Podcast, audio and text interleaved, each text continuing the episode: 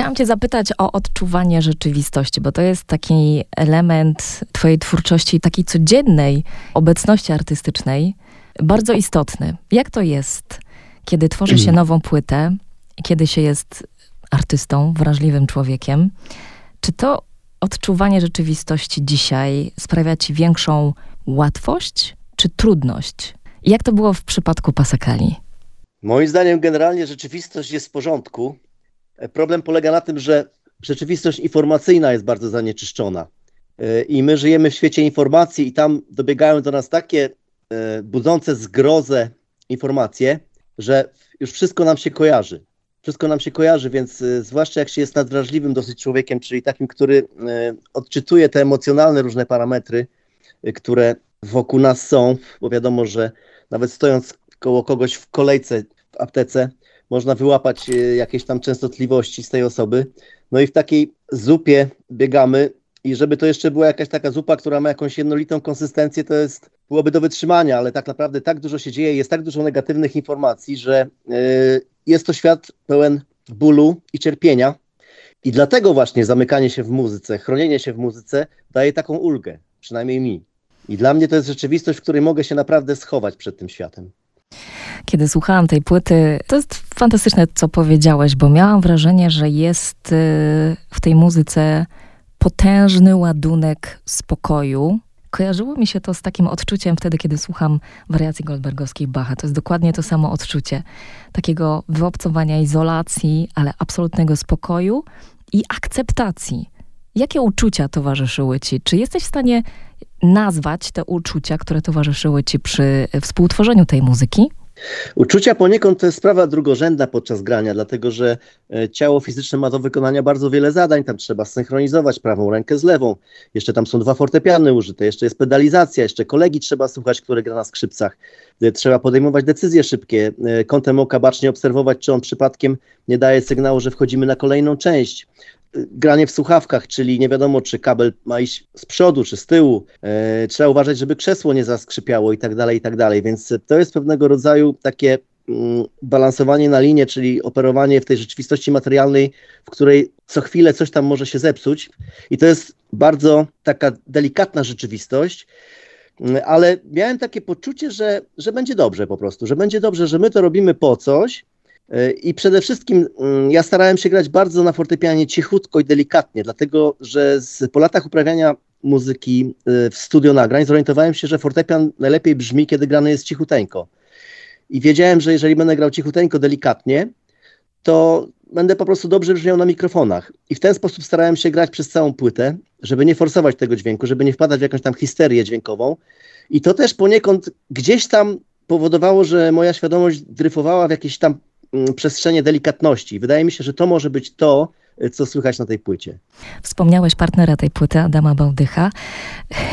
Ja miałam od razu właściwie takie odczucie, mm, kiedy włączyłam utwór tytułowy Pasakalia, że jesteście w jakiś sposób niezwykły zsynchronizowani. I moje pytanie dotyczy tego, jak wiele było w tym improwizacji, bo tego się po was oczywiście spodziewam, ale y, czy, była jakaś, czy było jakieś odniesienie do nut, do partytury? Czy po prostu w ten sposób udało wam się synchronizować w absolutnie niespotykany sposób? No, dużo rzeczy jest przygotowanych oczywiście. Mieliśmy próby, przygotowaliśmy nuty, ćwiczyliśmy to, także są takie stałe elementy gry, które trzeba było sobie wypracować, ale Poza tym wszystko, co się dzieje wokół tego, to jest kompletnie puszczone i to jest wyjście na żywioł, na, na takie mm, pozwolenie muzyce na to, żeby się przejawiała. Ja ostatnio właśnie mm, napisałem nawet taki felieton do Jazz Forum, bardzo ciekawy, czym jest jazz, bo trafiłem na ciekawe informacje. Otóż y, samo słowo jazz już y, pochodzi od dwóch właściwie słów. Jedno to jest słowo jazz, to jest takie nieparlamentarne angielskie słowo e, opisujące pozbycie się płynów ustrojowych w momencie erotycznego uniesienia. I drugie słowo to jest jas, pisane przez dwa S, które w slangu czarnoskórych tych pionierów jazzu, protagonistów jazzu e, oznaczało kopulację po prostu. I jeszcze jest takie słowo slangowe XIX-wieczne jasm, jasm, które oznacza wigor i żywotność. Czyli tak naprawdę zanurzenie się w jazz to jest zanurzenie się w taką elektromagnetyczną siłę życiową y, która powoduje, że pewnego rodzaju bioprądy zaczynają y, przepływać przez twoje ciało, czyli tak naprawdę jazz jest to wyraz siły życiowej, jest to siły y, życiowej, wyraz źródłowej siły życiowej, czyli elektryczności, która płynie przez ludzkie ciało. I ja miałem takie poczucie właśnie, że ta siła, kiedy gramy z Adamem, on ma też taki dar podłączania się pod te, pod te prądy. To te prądy zaczynają nas po, po prostu organizować. My jak marionetki, takie pacynki, skaczemy tak jak sobie ta elektromagnetyka jazzowa zapragnie. I my po prostu, będąc ludźmi, zaczynamy przejawiać jakieś takie pole energii, które jest tak naprawdę jakąś mm, świadomością, która używa naszych umiejętności, które my udostępniamy na jakiś czas, do tego, żeby się przejawiać na świecie. I ja mam takie poczucie, kiedy gram z Adamem. On ma taki wyjątkowy dar do tego, że muzyka zaczyna przez niego przepływać. I ja czasami też coś takiego czuję. Myślę, że też przynajmniej staram się i mam pokorę wobec muzyki i ona przeze mnie też przepływa. Uruchomiłeś takie bardzo ciekawe i głębokie definicje. Ruch, przepływ, ale ja bym dodała jeszcze impuls i dialog, który jest między wami. Na czym polega jego wyjątkowość właśnie w waszym e, spotkaniu? No oczywiście jest kwestia brzmienia. To, że Adam y, używa dwóch instrumentów, na przykład skrzypiec rezonansowych, renesansowych, które brzmią zupełnie inaczej niż te tradycyjne, normalne, współczesne skrzypce. Wyjątkowość pewnie polega na tym, że każdy z nas jest efektem jakichś tam wszystkich doświadczeń, zbiorem wszystkich wydarzeń, które każdy z nas w życiu przeżył. No i to gdzieś tam się przekłada, chociaż ja mam wrażenie, że osobowość tak zwana ego, ona zaczyna znikać, kiedy się gra muzykę improwizowaną. Ja po raz pierwszy doświadczyłem tego z Adamem na festiwalu Enter Enea Festival. To jest taki festiwal właśnie pod Poznaniem, gdzie mieliśmy szansę się spotkać we dwóch i tam po raz pierwszy doświadczyłem tego, że muzyka jest czymś więcej niż mm, to, co można sobie zaplanować. E, muzyka jest jakąś magią, no i wyjątkowość y, tego spotkania prawdopodobnie polega na tym, że my we dwóch mamy pokorę wobec muzyki, to pierwsza sprawa, a po drugie jesteśmy solidnie wykształconymi muzykami, którzy udostępniają jej swoje ciała fizyczne wraz ze wszystkimi technicznymi umiejętnościami. Jeśli dobrze znam Twoją dyskografię, Leszku, to, to jest chyba pierwsze nagranie na fortepian i skrzypce no, tak, zgadza się. No tak, i właśnie. Tak, rzeczywiście. Chciałam cię zapytać o twoje wyobrażenie, bo to jest głęboki temat, wyobrażenie o muzyce, o tym brzmieniu, bo to jest dla ciebie bardzo ważne, ale czy to wyobrażenie o tym, co ma powstać, jest bliskie temu, o czym myślałeś, zanim weszliście do studia i to się wydarzyło? Nie, nie wiedziałem, co powstanie. Oczywiście mieliśmy jakiś plan, ale nie byłem pewien. Po sesji nagraniowej byłem dosyć mocno zmęczony, przyznam szczerze, że miałem nawet taką, taką trochę niechęć do tego materiału, odłożyłem go na dłuższy czas i dopiero ostatnio wróciłem do tego, przesłuchałem spokojnie tę płytę już tak na luzaku. No i muszę powiedzieć, że to jest po prostu dobra płyta, tak obiektywnie rzecz biorąc. Jest to dobra, fajna, interesująca płyta, zawierająca nawet takie rewolucyjne właśnie elementy, jak e, rozszczepienie tego stroju e, temperowanego na dwa różne. Ale czy się czegoś spodziewałem? Trudno powiedzieć. No, to jest proces, który ma kilka etapów, nagrywanie płyty i starałem się po prostu uważnie i dzielnie przejść przez wszystkie etapy po kolei, aż do teraz. I ten ostatni etap, w którym właśnie teraz wspólnie uczestniczymy, to jest tak zwana promocja tej płyty i o to się właśnie w tej chwili odbywa. Dobrze. Chciałabym nawiązać do utworów, których jesteś jedynym kompozytorem, a więc utwór zatytułowany Polidilemma i Le Perle. Tytuł pierwszy sugeruje jakiś dylemat, zapewne kompozytorsko-muzyczno-brzmieniowy. Yy, mówisz o nich dużo zawsze w czasie koncertów, ale być może jest to jakaś kolejna ewolucja tych dylematów Nie, to jest, taka, to jest taka gra słowami, po prostu poli w sensie jako multi, ale też poli jako y, polska, dilema, czyli te wszystkie dylematy. No i ten utwór jest oparty na y, kadencji 251, czy zwanej może progresji 251, w świecie jazzowym się mówi na to progresja. Jest to po prostu układ trzech akordów następujących po sobie i ja nimi żongluję w, tym, w tej kompozycji. Jest to subdominanta, dominanta i tonika. W żargonie muzycznym nazywa się to kadencją i w polityce też są właśnie kadencje, też składają się z tych trzech faz. Moim zdaniem, że politycy rozgrywani są właśnie za pomocą e, kadencji przez wielki korporacyjny biznes i każda kadencja też musi mieć trzy fazy, musi być przygotowanie do problemu, czyli subdominanta, prezentacja problemu, bardzo często iluzyjnego zupełnie, czyli dominanta tak zwana następuje i później jest tonika, która ma za zadanie tonizować, czyli pozornie rozwiązywać ten problem, który oczywiście to rozwiązanie najczęściej jest przygotowaniem do następnego problemu. I tak kadencja za kadencją wszystko się toczy i ten utwór taki jest właśnie zbudowany. Tam jest trzyakordowa konstrukcja, trzyfazowy taki tryptyk za tryptykiem, za tryptykiem, za tryptykiem z odrobiną zatrzymania na koniec. Dlatego nawiązując trochę do tego świata kadencji, polityki, Polski, też wszystkich tych dylematów, które my mamy, żeby zrozumieć ten świat, e, właśnie tak się nazywa. Polidylema, czyli wielowarstwowy dylemat rozumienia rzeczywistości. Powracają do ciebie, do was z Adamem tematy Erika Satie, jak chociażby bardzo dobrze znana melodia żywnopedii także naszym słuchaczom, ale mój zachwyt wywołuje utwór też e, ostatni, zamykający ten album i zostawiający nas właśnie w takim jakimś niedopowiedzeniu. E, la déportation sur la mort. I to jest muzyka mm, De Pereza. Opowiedz proszę o, o tym utworze. Jest on y, niezwykle ciekawy, ze wspaniałą partią fortepianu. No trudno mi oceniać, czy ona jest wspaniała. Ja starałem się jakoś przebrnąć przez te akordy, bo to Adam przyniósł te nuty. Trochę skróciliśmy ten utwór. Ja przyznam szczerze, że nie znam tego utworu w oryginale. Adam przyniósł po prostu te kompozycje. Wiem, że to jest renesansowa kompozycja y, kompozytora z tamtych czasów. Adoptowaliśmy ją, czy adaptowaliśmy ją ale chyba adoptowaliśmy, można powiedzieć, do naszego języka muzycznego.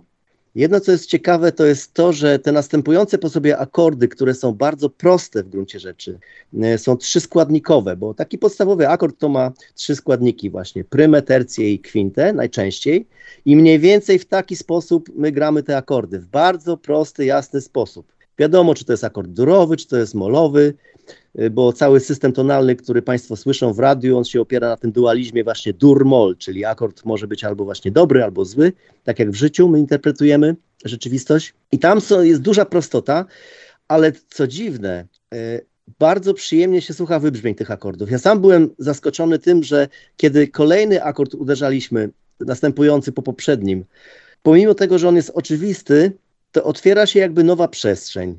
I tak przyjemnie się słuchało tych następujących po sobie dźwięków, że myśmy musieli ten utwór dosyć solidnie skrócić, dlatego że moglibyśmy go właściwie grać pół godziny y, i przypuszczalnie nic złego by się nie stało, ale musieliśmy bardzo dużo wyciąć z tych nut, żeby się w prawidła tej prezentacji dźwiękowej w postaci płyty CD wpasować.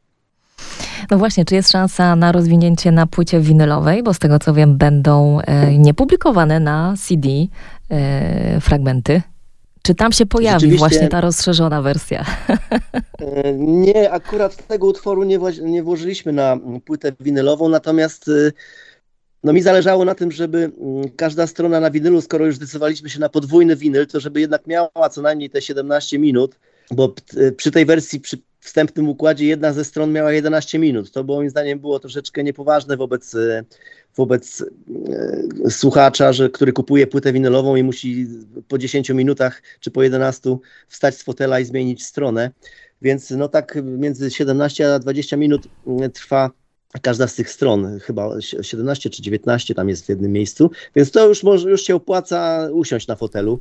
Mm, dlatego zdecydowałem się dołożyć dwa utwory, zresztą musiałem pewnego rodzaju bój tam stoczyć z tą całą, z sekretariatem całym, e, który stoi, bo od razu to się przesunęły terminy, porozsuwały się, e, od razu test presy już były zrobione, więc tam oczywiście rozwaliłem trochę produ e, proces produkcyjny na wczesnym dosyć etapie, to znaczy jakoś ja dosyć późno się włączyłem, akurat tak się działo, że e, korespondencja mailowa między wytwórnią ACT a wytwórnią Adama Imaginary Music e, odbyła się bez mojego udziału, więc ja się nie załapałem na tą pierwszą fazę powstawania płyty winylowej, ale wkroczyłem tam na ostro jak ninja i powiedziałem, że musimy zrobić tam dodatkowe, dodatkowe minuty, żeby to poważnie jakoś wyglądało, bo takie ogryski to niedobrze to po, po prostu trzymać w dłoniach taki winyl chudy. No i mają Państwo tam dwa dodatkowe utwory, które nabijają czas, ale też pokazują nas z nieco innej strony. No właśnie, chciałam tutaj jeszcze do tego dotrzeć, bo w większości e, słuchaczom jesteś znany jako solista, e, dawniej jako sideman też różnych projektów, ale mm, coraz częściej spotykam cię w towarzystwie, partnerskim takim towarzystwie na scenie. To są orkiestry, e, to są właśnie znakomici soliści.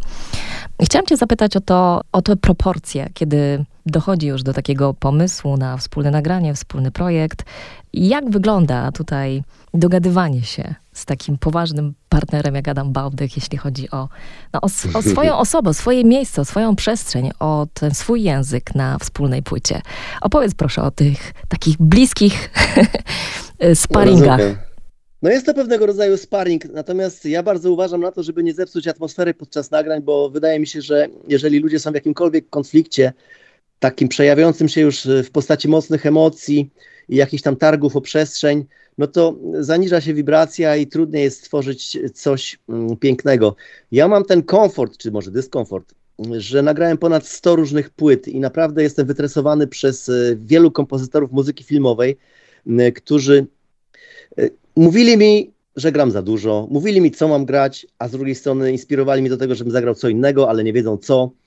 Więc ja jakby jestem wytresowany w realizacji takich e, różnych zadań. Nawet czasami trudno było, nawet słyszałem przecież na słuchawkach głos Tomasza Stańko, który krzyczał wręcz pięknie jest, pięknie jest, możdżer, wszystko psujesz. Tam jeszcze było oczywiście e, niecenzuralne słowo, żeby podkreślić jeszcze wagę tej wypowiedzi. Więc oczywiście są to dramaty osobiste, które ja przerabiałem dziesiątki razy. Musiałem swoje własne ego, swoje potrzeby, pokazania się z lepszej strony, pokazania swojego warsztatu, mm, schować do kieszeni. Jestem po prostu w tym wytrenowany. I Adam, przyznam szczerze, że podczas sesji on on bardziej grał, e, on bardziej ciągnął ten wózek, to znaczy on wygłaszał mm, pewne koncepcje, jak to ma wyglądać i ja wtedy jakby wskoczyłem w te buty, które dobrze znam i realizowałem to wszystko oczywiście po swojemu, wiadomo. Mm, gdzieś tam w paru miejscach udało mi się wyrwać e, na, na, na swoje własne pomysły, które potem okazały się właściwie dobrym, dobrym pomysłem, na przykład e, jedną wersję taką szaloną zagraliśmy utworu Moon, gdzie użyłem ćwierćtonu w taki sposób niekontrolowany i tam właściwie jest taka, taki strumień świadomości, w którym ja nie bardzo jakby rozumiem, co gram, tylko wykonuję tę muzykę w sposób techniczny, czyli moje ciało za pomocą mięśni uderza w klawiaturę, nie zdając sobie właściwie, mój intelekt nie był pewien, co ja tam właściwie gram, jakie dźwięki, jaki to ma kontekst. Było to po prostu traktowanie fortepianu w sposób perkusyjny. I parę takich miejsc też mm, się wydarzyło podczas tego nagrania, które pokazują, jak ciekawe mogą zajść zjawiska pomiędzy właśnie mm, ciałem fizycznym, które ma swoje mięśnie i swoją całą dynamikę, a instrumentem, który też ma swoje prawa. Że czasami można w nie do końca świadomy sposób korzystać z instrumentu i on ci zawsze coś ciekawego zaproponuje, jeżeli jest to zrobione w sposób pianistyczny, w sposób y, przygotowany, w sposób y, kontrolowany, w sposób wyćwiczony. Opowiedz proszę o instrumentach, które pojawiają się w tym nagraniu. Pewnie więcej o swoich, ale jeżeli możesz, to także wspomnij o instrumentach właśnie Adama Bałdycha. Adam Bałdy gra na dwóch instrumentach, gra na skrzypcach współczesnych z metalowymi strunami, a drugim instrumentem są skrzypce rezonansowe, reze, przepraszam, rezonansowe, no każdy instrument jest rezonansowy, renesansowe, który przeniósł mu kiedyś do garderoby lutnik, y, w, bodajże z, w Weronie to było, i pokazał mu ten instrument i to się skończyło tak, że Adam no, nie wypuścił go z garderoby, dopóki on mu tego instrumentu nie sprzeda. Z tego co wiem, to jest to jedyny taki instrument na świecie robiony według jakichś tam wykopanych skądś e, zapisków, rysunków technicznych. Bardzo interesujący instrument, brzmiący nadzwyczaj e, ciekawie.